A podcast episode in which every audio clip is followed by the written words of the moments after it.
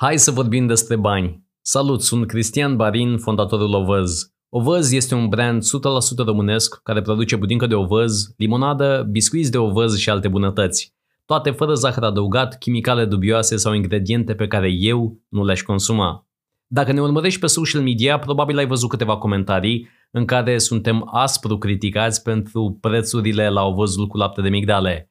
Am mai discutat succint despre asta în alt podcast, dar acum vreau să intru în niște detalii. Sunt foarte puține comentarii de genul ăsta, dar prefer să le adresez cât mai transparent, așa cum am tot făcut-o până acum. Critica e așa. Un kilogram de ovăz costă 5 lei. Noi de ce vindem 300 de grame cu 16-17 lei?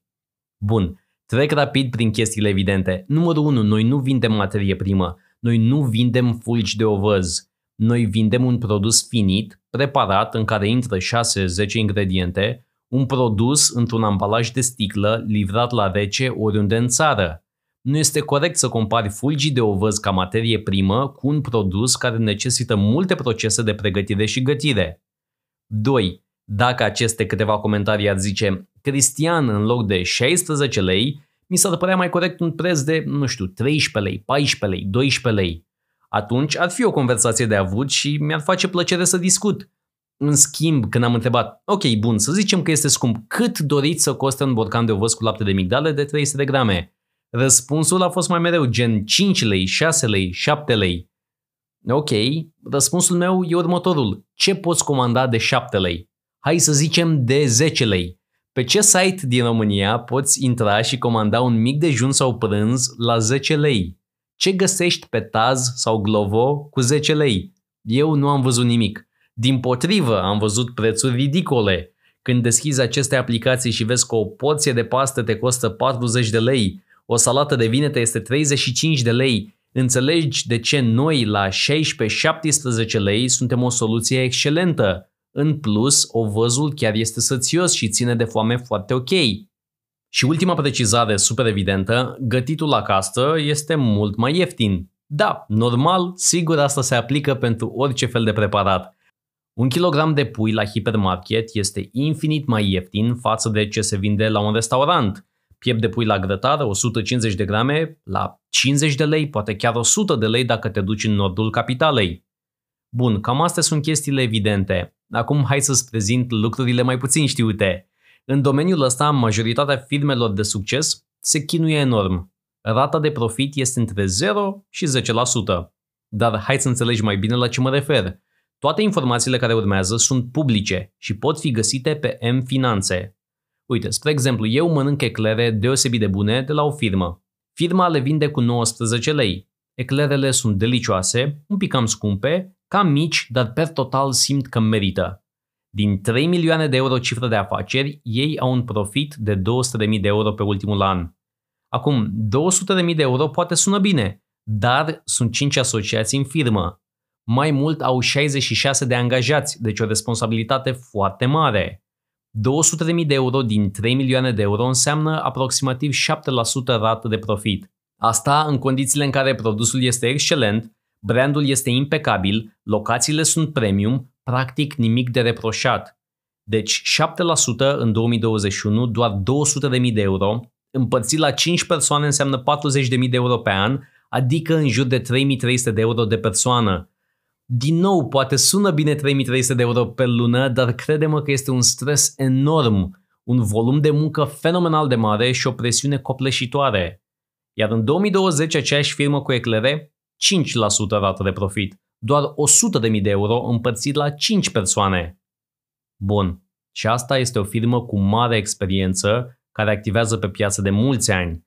Dar mergem mai departe la o firmă de unde mănânc tiramisu și înghețată. Foarte, foarte ok antreprenori cu experiență, trei asociați, produse excelente, branding deosebit de bun, locații premium și din 750.000 de euro au avut un profit de 5.500 de euro.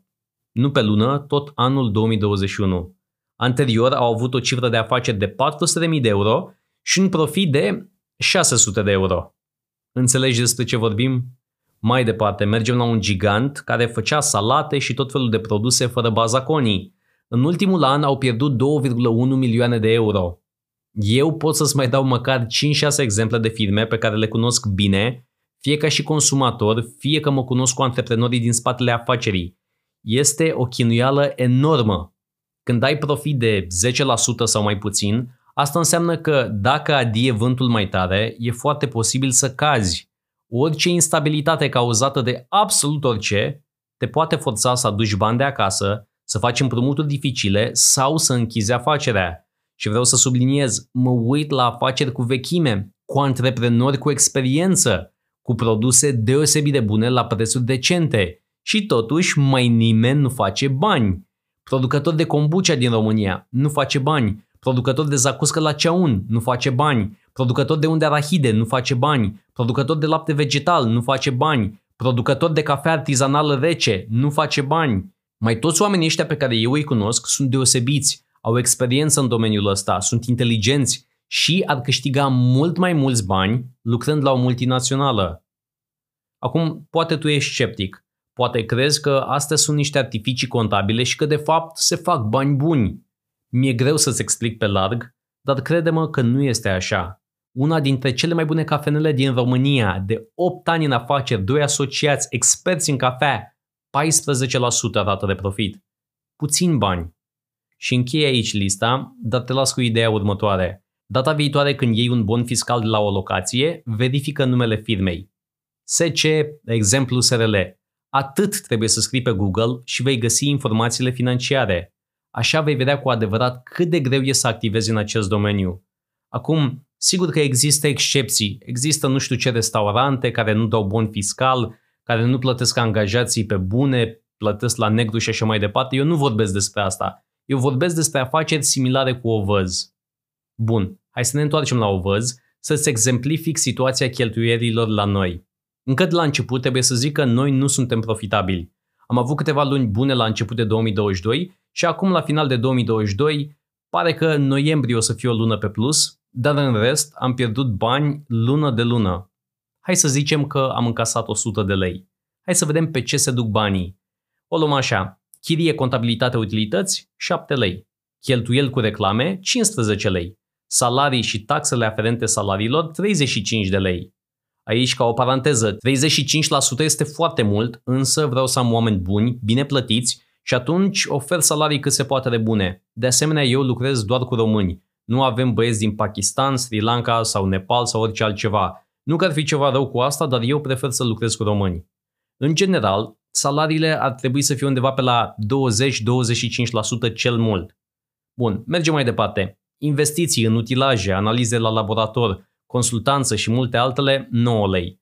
Materie primă și ambalaje, 45 de lei, mai ales în 2022 au crescut cheltuielile enorm. Iar în final, cheltuieli cu livrarea, 18 lei. Deci, din 100 de lei încasați, salariile, materia primă și ambalajele deja sunt 80 de lei. Cu utilități și marketing ajungem la 102 lei. Adăugăm investiții și suntem la 107 lei. Deci deja suntem pe minus.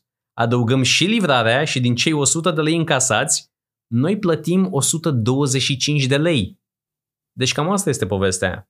De aceea, firmele cu vechime, cu execuție impecabilă, cu produse bune, cu branding curat, au o rată de profit de 5, 6, 7%.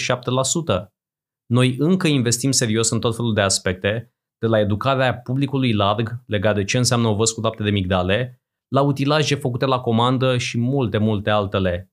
Pentru noi, soluția ca noi să fim profitabili este simplă. Recurența. Costul de marketing va rămâne probabil între 10 și 15%, însă dacă acel om comandă și a doua oară și a treia oară, deodată suntem mult mai profitabili.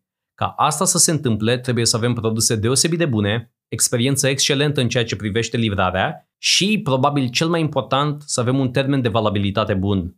Din păcate, asta n-a ținut în loc. Am refuzat să folosim chimicale dubioase și am mers pe drumul mai greu, dar cred eu mai curat. Ce se întâmplă? Clienții comandau 10 borcane de ovăz care expirau în 6-7 zile. Indiferent de cât de bun e produsul, dacă tu ajungi să arunci 2-3 borcane, atunci scad șansele dramatic ca tu să mai comanzi încă o dată. Rămâi din păcate cu un gust amar în gură. Și atunci, tocmai de asta am cheltuit enorm de multe resurse ca să mărim valabilitatea fără chimicale dubioase. Mă bucur să zic că la budinca de Chia am reușit. Acum avem 14 zile fără niciun fel de probleme. Încă lucrăm la budinca de ovăz, dar momentan, la final de noiembrie 2022, încă nu sunt complet mulțumit de textură, așa că mai lucrăm la asta. În final, vreau să închei cu următoarea idee. Nu îmi plâng de milă, nu caut simpatie, dacă suntem suficient de buni ca să răzbim, atunci așa să fie. O vom face prin forțele proprii și ascultând de feedback-ul clienților noștri. Și data viitoare, când mai vezi un comentariu care ne critică prețurile, poate lași și tu un mesaj prin care să îl lămurești pe acel individ că 17 lei pentru un borcan de ovăz cu lapte de migdale, făcut cu pasiune și atenție în București, livrat la rece în ambalaj de sticlă în toată țara, care ține de foame 3-4 ore, ajută digestia și nu are zahăr adăugat, chiar merită acei bănuți.